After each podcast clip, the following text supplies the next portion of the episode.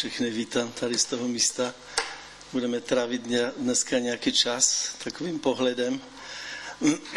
A nejen to, chtěl bych eh, tak nějak, eh, aby jsme, aby jsme komunikovali při tom kázání, aby, abych měl nějaký takovou odezvu od vás a doufám, že se nám to bude dařit. My jsme, dnes, my jsme v tom týdnu na skupince mluvili, že, že někdy ty kázání jsou takové, že si už v neděli odpoledne nemůžeme vzpomenout, co bylo. Tak jsem si říkal, že to není moc dobré. tak eh, budeme, budeme možná, možná trochu trochu něco číst a, a povídat si. Já bych chtěl dneska uh, uh, takové dva příběhy, aby jsme si uh, přečetli, řekli. Ten jeden příběh mají něco společného dohromady, ty dva příběhy a, a tak skutečně jsem zvědav, či, či nám Duch Boží ukáže na to, co, co mají společného ty dva příběhy ale mm, určitě tak jsem to nějak vnímal, už delší dobu to vnímám, že, že bych se měl podělit s těmi dvěma příběhy. A ten první příběh je ze starého zákona a je to příběh o Namanovi. Už někdo z vás, kteří jste tady, slyšeli ten příběh o, o Namanovi? Příběh o Namanovi ze starého zákona? Kdo si čet už ten příběh, anebo něco o tom příběhu ví? O Namanovi. Jo, ten, jo. si říkám, my jsme to četli, ale už jsme to zapomněli. jo, tak ten první příběh je ze starého zákona, je to příběh o Namanovi. A e, tak kdo ví, kde asi by to mělo být napsané? u Namanovi. Já vám napovím tolik a myslím, že to už potom jako budete vědět. Bylo to za králů izraelských, to znamená, že to bude nějaká kniha královská. Jo? Takže si otevřeme druhou knihu královskou, patou kapitolu a já bych chtěl, abyste se mnou sledovali ten text. Já ho nebudu číst, nechci ho číst, ale abychom si ho tak nějak společně převyprávěli. To znamená, kdo má Boží slovo, kdo má Biblii, kdo má mobil, otevřte si druhou královskou a budeme, pokusíme se trošičku ten příběh si nějak povyprávět. Eh, tak eh, to slovičko Náman už tu padlo. Náman, kdo to byl ten Náman? Můžete se klidně dívat do Bibli, jako jo, já jenom chci, abyste... Byl to velitel vojska aramejského, jo? To byli přátelé Izraele, nebo to byli nepřátelé Izraele? Co si o tom myslíte? To byli nepřátelé. Oni byli ve valečném konfliktu s Izraelem tak eh, čteme, že byl mimořádně schopný velitel, mimořádně schopný velitel. A král si ho velice vážil.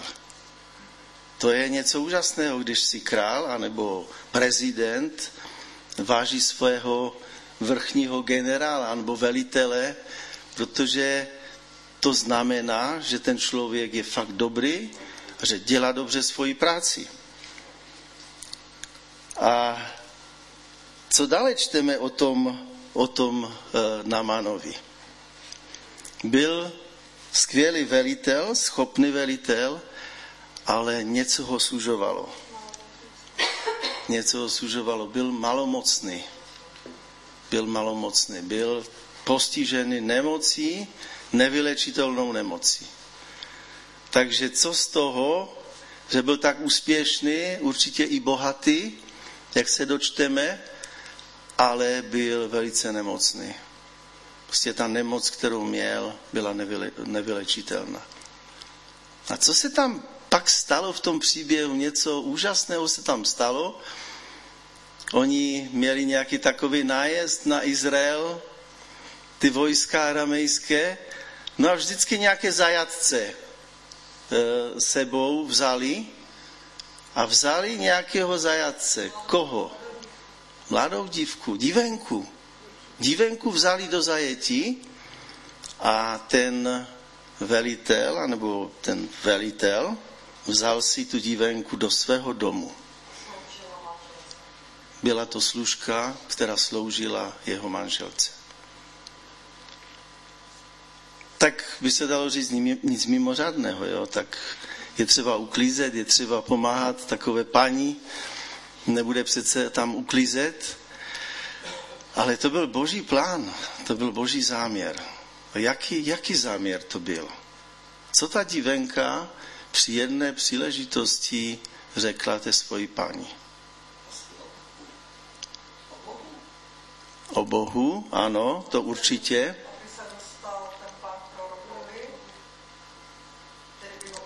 Si představte, že ta divenka řekla té paní, jeho, té paní Namana, té jeho ženě, kdyby Natan, na, kdyby Naman věděl, že v Izraeli je prorok, který ho může uzdravit.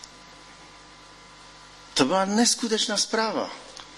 Kdyby věděl Naman, velitel vojska, ten nejschopnější muž, kdyby to věděl, tak by šel do Izraele za prorokem a ten prorok by ho uzdravil. A tak ta manželka to řekla tomu svému manželovi. Samozřejmě tak to funguje v rodinách, že to, co si řeknou manžele mezi sebou, to jsou ty nejintimnější věci, ale také to, co je trápí, a tak ta manželka trpěla také s ním, protože on byl malo, malomocný.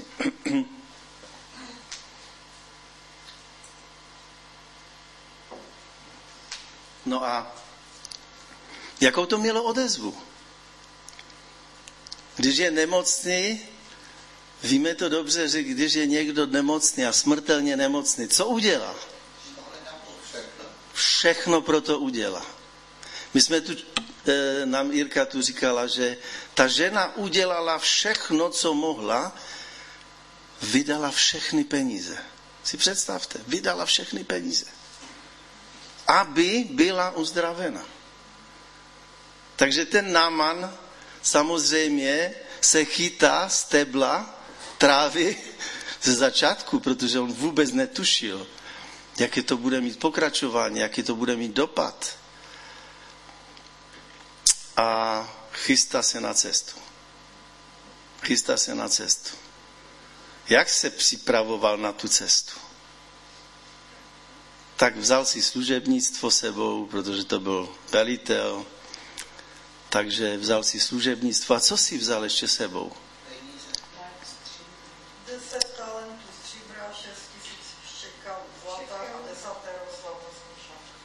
Jo, tam byly kilogramy zlata, kilogramy stříbra a tak dále a šatu. Možná, že ne, možná, že ne, ale bylo to hodně, protože za zdraví se platí, že? Jestli chci být zdravý, no tak musím zaplatit, že? To je normální filozofie, kterou máme. A dneska se říká, že lékárny jsou na tom nejlíp, protože to je největší, to je druhý největší biznis na světě, co se týče zdraví po zbrojním průmyslu.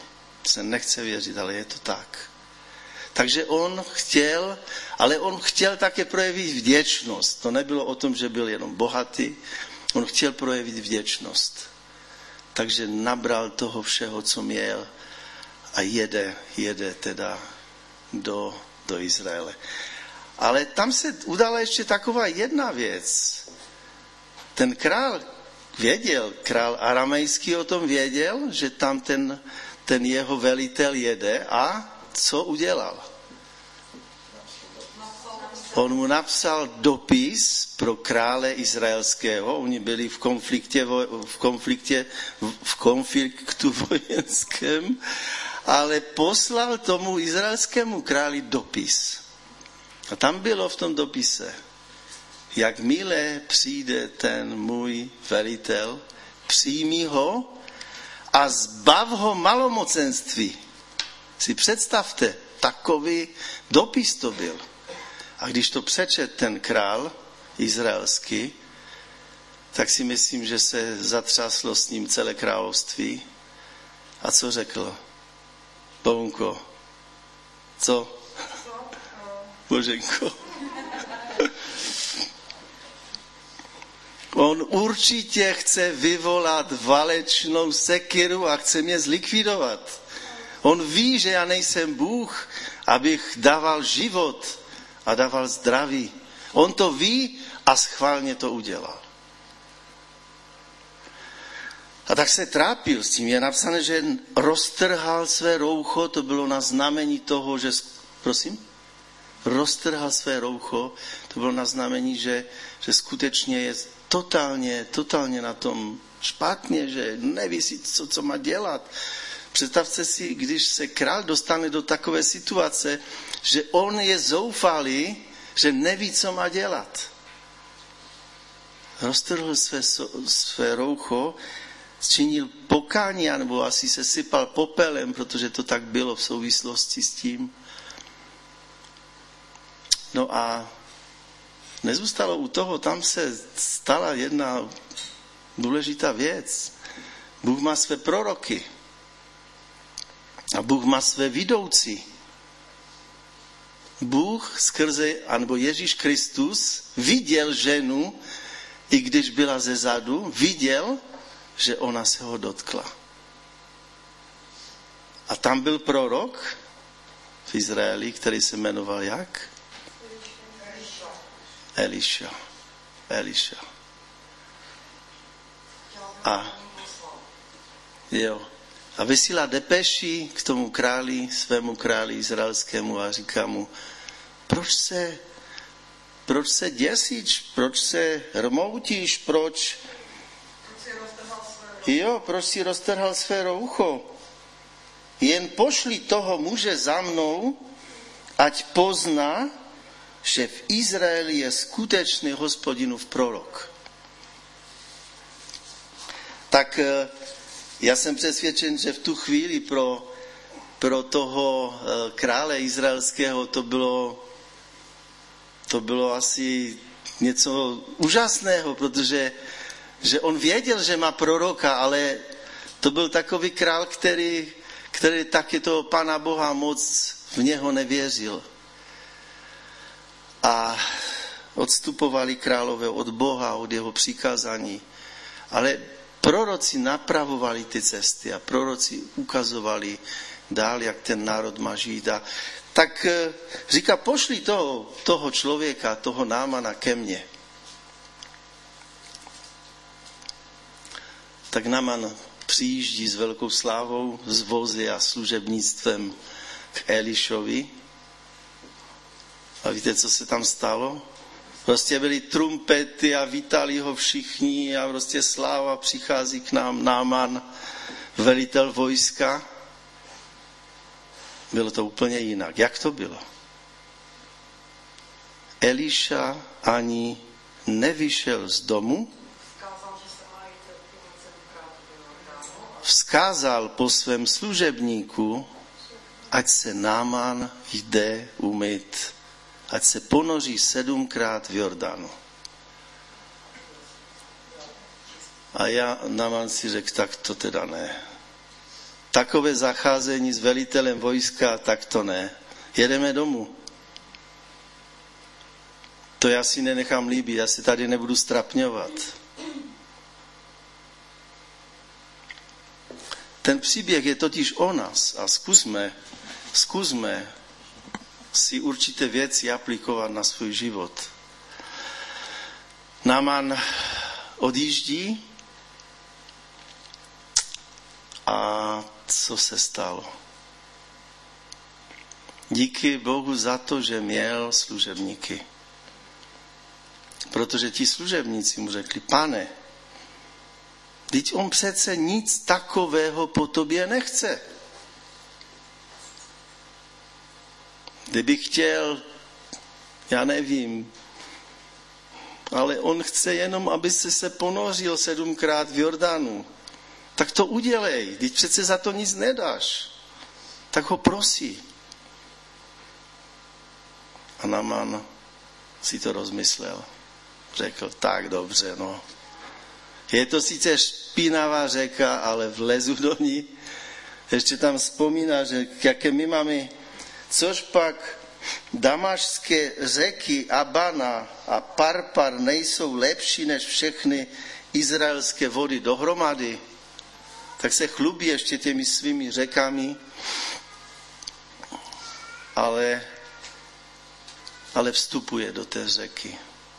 Sedmkrát se ponořil a co se stalo? Byl zbaven svého malomocenství. Byl zbaven svého malomocenství. A stala se úžasná věc. Najednou ten, ten pyšný člověk se pokořuje a jde zpátky za tím prorokem, chce ho obdarovat těmi dary a vším, co přivezl. Sklání se před ním, sklání se před Bohem a vyznává, vyznává tam, že teď vidím, teď už vím, že mimo Izrael není na celém světě jiný právě Bůh.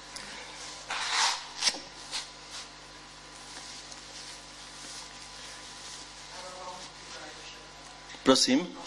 Jo. Teď už vím, že mimo Izrael není na celém světě jiný pravý Bůh. Proto přijmi ty dary ode mě. Prorok přijímá ty dary z vděčnosti, protože chce být bohatý, že? Ne. On je bohatý ve svém Bohu a proto odmítá ty dary a říká, ne, ne, to ne, to nepotřebuju. To nepotřebuji pro svůj život. A výsledkem je na konci, nechci už nikdy uctívat a obětovat jinému Bohu než hospodinu. Nechci už nikdy uctívat a obětovat jiného Boha než hospodina. To byl výsledek. Víte, v našem životě eh, to tak skutečně je, že, že my jsme všichni malomocní. My jsme se všichni malomocní narodili. Každý jeden. Malomocenství to je hřích, ten, ten hřích, který máme po Adamovi. A my se nemůžeme zbavit malomocenství jen tak. Ani za peníze, ani nějakými dobrými skutky. Nemáme šanci. My potřebujeme přijmout tu výzvu, že je Bůh, který poslal svého syna Ježíše Krista a v něm je tvoje záchrana, moje záchrana, tvoje a moje očištění. A uzdravení z malomocenství.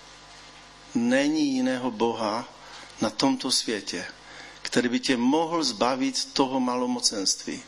Možná, že si to neuvědomuješ. Možná, že to jsou fáze, si ve fázi, kdy to malomocenství neregistruješ.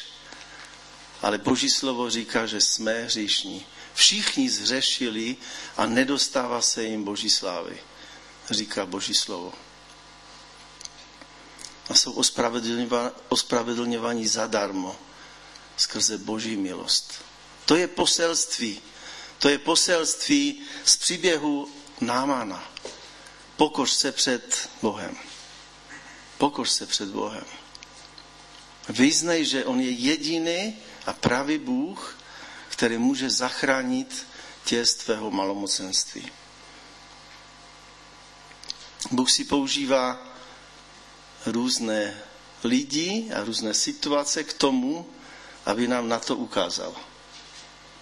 A někdy to jsou absurdní věci, tak jak třeba ten náman. Já bych se měl ponořit v té špinavé řece. Já bych měl dělat určité věci, když to bude přece něco, co mě strapní, co mě, co mě totálně znemožní v dalším mém životě, když se mi všichni budou smát. Jsi malomocný. Jsi špinavý a hříšný. A z této nemoci ti může pomoct jedině Ježíš Kristus.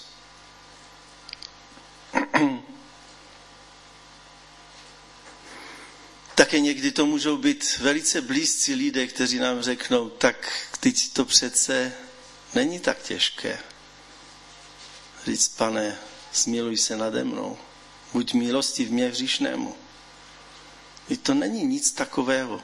Bible říká, zkuste a uvidíte, jak dobrý je Bůh. Zkuste a uvidíte, jak dobrý je Bůh. A pak výsledek je takový, že budeš vyznávat už nikdy. Nechci ubě, ubě, už nikdy nechci uctívat a obětovat jinému Bohu než hospodinu a Ježíši Kristu. To bude výsledek, stoprocentně. Ten druhý příběh, který bych chtěl, který je z Nového zákona, a ten druhý příběh je o, příběh o svatbě v Káně Galilejské. Takže se chci zeptat, kde bychom hledali ten příběh? Možná první otázka. Kde bychom ho hledali v Novém zákoně? tak jsou to evangelia, že? A je to evangelium Jana, druhá kapitola a zkusme se tak jenom velice, velice krátce podívat na ten, na ten příběh. Tak určitě většina z nás asi nový zákon jsme četli a, a určitě i ten příběh v, který se stal v Cháně Galilejské. Kdo, kdo je tady, kdo neví, anebo kdo, kdo, kdo víte, četli jste ten, ten příběh? Jo, většina. Pan Ježíš učinil první zázrak, jo, v Káně Galilejské. Takže to není o tom, nechci nikoho zkoušet, ani nikoho strapňovat, vůbec ne. Ale chci jenom říct na začátek, že na konci toho příběhu čteme, že to byl první zázrak, který učinil Ježíš. Ježíš chce přijít do tvého života, aby činil zázraky. A ten příběh v Káně Galilejské taky ho nebudu číst, ale, ale čteme, že byla svatba v Kaně galilejské a už třetí den, už třetí den byla svatba, no tak na svatbě se jí a co se dělá ještě na svatbě? Tančí, pije, raduje se, jo? Takže Tři dny už svatba probíhá a teď najednou zjišťují, že jim chybí co? Že jim chybí víno. Že jim chybí víno a víno je obrazem Biblii, Božím slově víno je obrazem radosti. Samozřejmě, když se člověk napije, tak to má i jiné dopady, třeba mozoly a zlamané ruce, rozbité hlavy, ale když to je tak střídmě, tak to je i o takové nějaké náladě třeba. A já jsem přesvědčen, že radost a dobrá nálada patří na svatbu a patří také do našeho života. Bůh nás nechce okrást o radost a dobrou náladu a dobrý pohled na, na svět a na to, co se děje. Takže třetí den je svatba v Kaně Galilejské. A co tam čteme v tom příběhu úplně na začátku?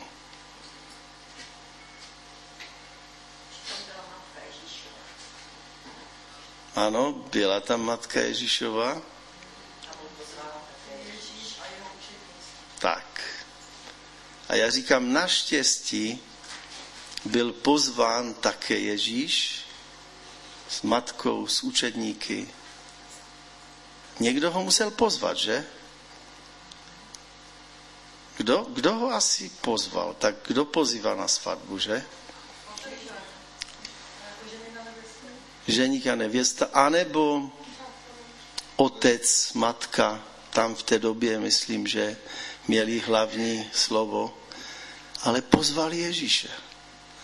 Což je, což je úžasné, úžasné, že Ježíš tam byl na té svatbě. On se zúčastňoval té radosti a toho všeho.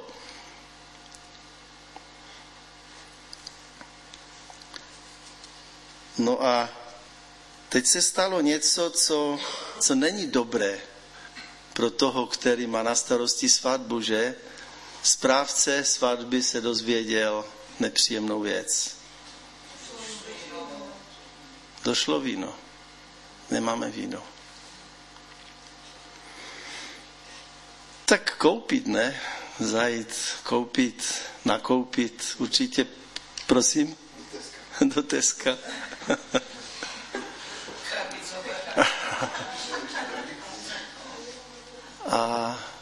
stala se tam taková úžasná věc, jako jo, že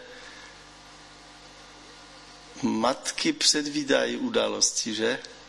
Ona už vidí dopředu a za rok, tak matka říká, Ježíšova říká těm služebníkům, tam říká, kdyby, co, cokoliv vám řekne, tak učiňte. Cokoliv vám řekne, učiňte. To netušila, co se bude dít, ale, ale věřila, že, že on je božím synem. A co řekne boží syn, tak se stane. Čteme tam v tom příběhu, že byly tam nějaké nádoby. Víte, co to byly za nádoby?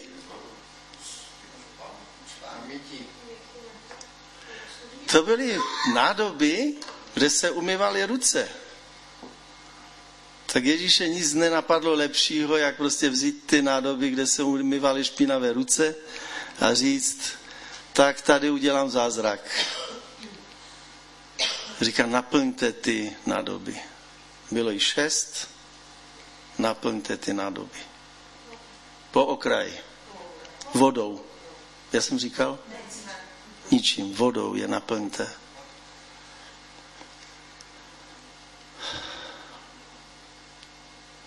Víte, my máme tolik představ o tom, jak by věci měly fungovat.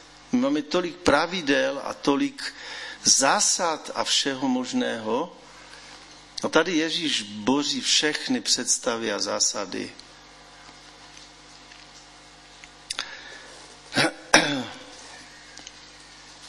Naštěstí byli tam lidé, kteří poslechli a, a udělali to, co jim řekl. Kdyby se nenašli lidé, kteří by to naplnili vodou, tak, tak možná i bez toho by se stal zázrak, ale, ale Pán Bůh, Pán Bůh chce, aby jsme byli u toho, co On dělá v našem životě. On nechce to dělat mimo naši vůli a, a naše city a naše pohledy. On chce, aby jsme byli u toho, aby jsme byli těmi spolupracovníky, aby jsme otevřeli to naše srdce na něho, pro něho. Takže naplnili vodou ty, ty nádoby a, a řekli tomu správci, tak ať jde ochutnat. Správce ochutnal a říká, tak to je lepší víno, než to, co jsme měli na začátku. A tak dále, a tak dále zavolal si ženicha a konzultuje to s ním. Jak je to možné, že si tak dobré víno až do konce nechal? Teď to přece už je třetí den.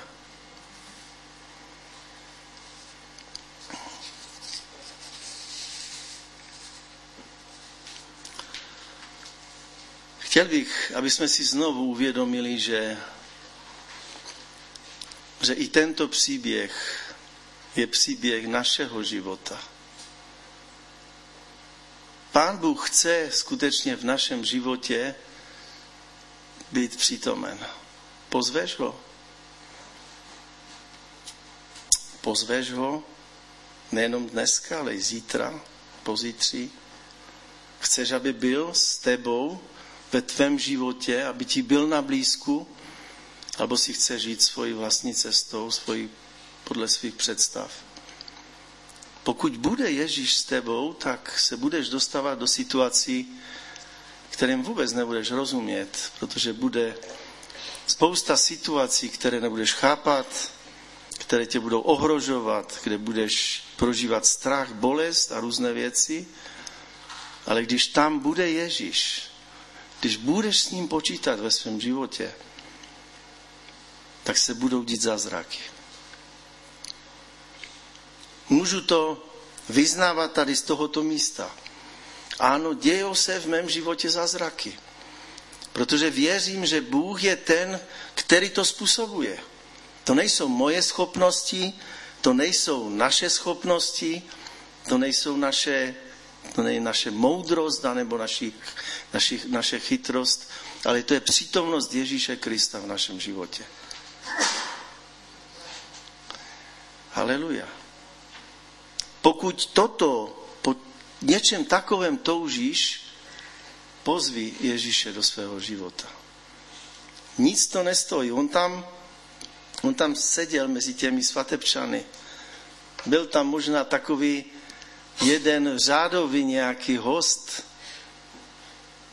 ale když přišla chvíle, ta pravá chvíle, tak, tak se zjevil jako ten, který činí zázraky, který uzdravuje, který, který mění vodu ve víno.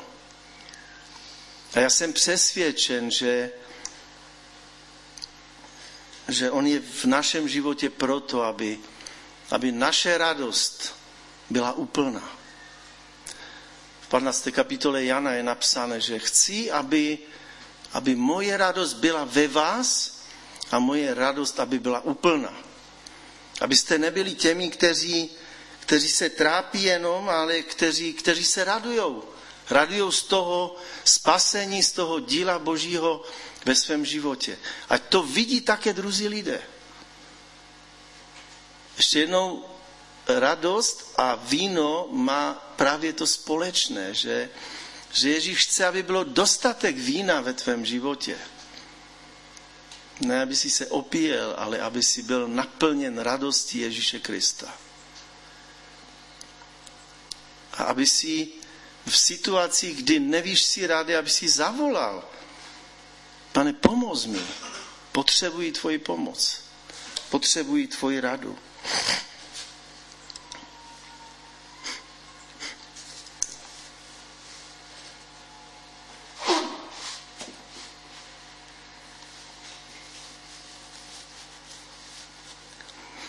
Kolikrát máme takovou představu, že to jsou ty kamenné nádoby, z kterých, které nejsou na nic jiného, jenom na to umytí. Něco je v našem životě, co, si, co pokládáme za tak nicotného, ale Bůh z toho může udělat zázrak. I skrze toto, anebo tam toto. Pán Bůh má tolik možností a tolik mocí, aby z věcí, které, které jsou pro nás možná bezvýznamné, aby, aby se zjevil v nich jako mocný Bůh a slavný Bůh. Otevřeme mu své srdce, dejme mu ten prostor. Takže co je společného mezi tím starozákonním příběhem a tím příběhem novozákonním, jestli někdo může říct? Je něco společného?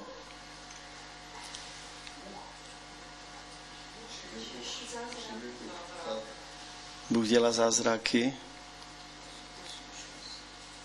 Poslušnost, ano.